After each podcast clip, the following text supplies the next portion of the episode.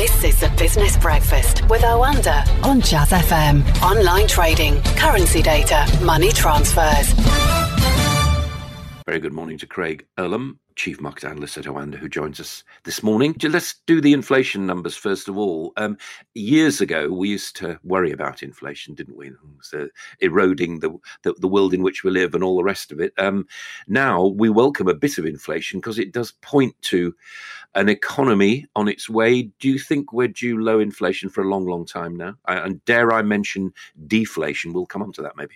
Well, I mean, you don't necessarily want to crave something that could be so devastating if it returned in full force like it did in the in in the not too distant past. But I think we have been through more than a decade now where inflation just hasn't been a problem, and everyone feared that quantitative easing, massive money printing by central banks would stoke huge amounts of inflation, but that just hasn't materialized really anywhere in the developed world. Uh, and yesterday we just saw more examples of that. Obviously, we've had uh, the, the the pandemic, which has um, had a massive impact on it as well. Uh, and that's we've seen uh, slower inflation again across the, the developed world, dropping to below one percent in many places. And that, that trend is likely to continue, uh, particularly in the near term. The question is what the longer term impact of uh Uh, of the pandemic is going to be in terms of deglobalization. Are people going to move their supply chains closer to home? Will that come at a higher cost? Will we see a higher cost from people taking more provisions because of the pandemic? And will that actually stoke higher inflation further down the road? Something that we haven't actually seen for quite some time. Right now, we're seeing the lower side of inflation, which is good because central banks are having to be a lot more active, but that may not actually last too long, although this is one of the many things that are very difficult to predict as, as part of this pandemic. And, and we should also um, nod to the unemployment figures as well, uh, which we didn't get a chance to talk about earlier in the week. Yeah, exactly. The the unemployment rate actually held um, at three point nine percent. But I think, again, we have to remember that the, the furlough scheme is, have, is having a massive impact on this. Whereas in the U S, the uh, unemployment rate has f- risen sub- substantially because their effective furlough scheme really counts towards the unemployment data. It's not the same here. People who are on the furlough scheme are still temp- are still counting as uh, employed as far as the unemployment rate is, con- is considered. And the fact that the furlough scheme is continuing for the next couple of months means that that unemployment rate, at least over the next couple of months, it will only tick higher very slowly once those who are being made redundant uh, are done so. Um, but there's going to be people who are going to be made redundant who are currently furloughed, so it's just not going to count at this stage.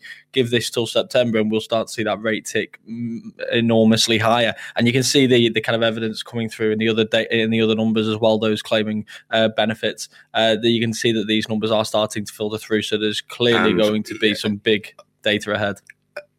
And, and a question for, obviously, not not right now, but we should keep in the back of our mind, shouldn't we? You know, what kind of jobs will there be for people to go back to? But that's may, maybe not something for um, today right now. What new measures can we expect from the Bank of England? So the Bank of England obviously meets today, and even prior to all of this data this week, it was expected that they were going to increase the quantitative easing program. They've exhausted pretty much the uh, the, the the bond buy measures which they'd announced previously, the extra two hundred billion pounds.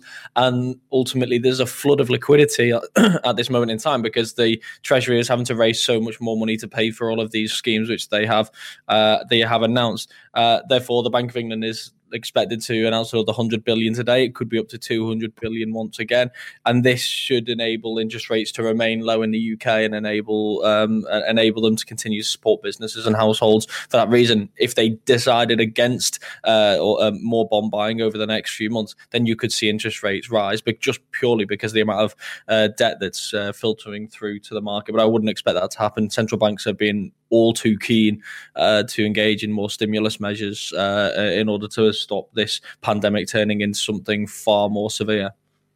And that's uh, that. That's a, a continuing loosening. As far as tightening's concerned, here's a move from the, the Nationwide, which is lending uh, is, is tightening its lending procedures. It's it's asking for um, it, it's it's it's lowering the amount that it will actually lend on in terms of the value. So in other words, it's ninety-five percent to now eighty-five percent of the value of of a property. So if you're You're looking to buy a property for a hundred thousand, wherever that may be. Um, you will now need fifteen thousand deposit as opposed to five thousand.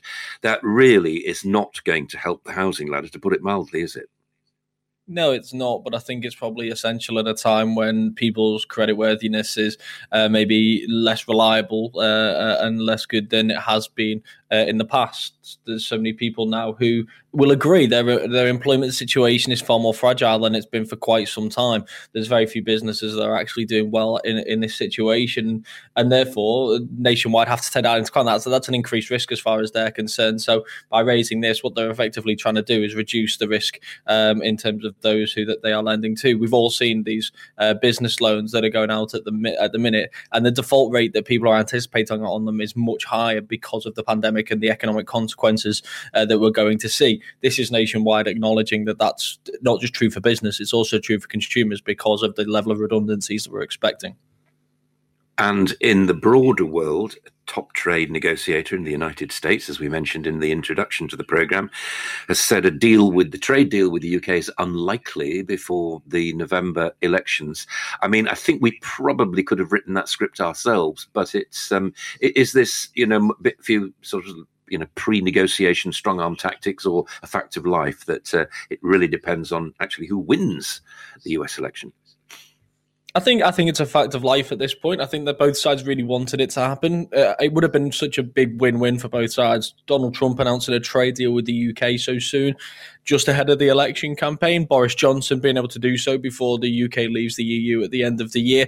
This would have been a massive coup for both sides. But announcing a trade deal of that of that scale before the end of the year, I mean, it'll be incredible if we do it with the E U. To do a new trade deal with the E U and the U S would have been quite an achievement even prior to the pandemic. So, yeah, I think this is probably just an acknowledgement that this, these things take a little bit longer. I'm sure both sides will be keen to get it over the line not too long after, uh, should Trump uh, remain in office. Uh, but I think this is probably just a bit of a dash of reality, if I'm honest. Craig Erlam, thank you very much indeed. This is the Business Breakfast with Oanda on Jazz F M. Online trading, currency data, money transfers.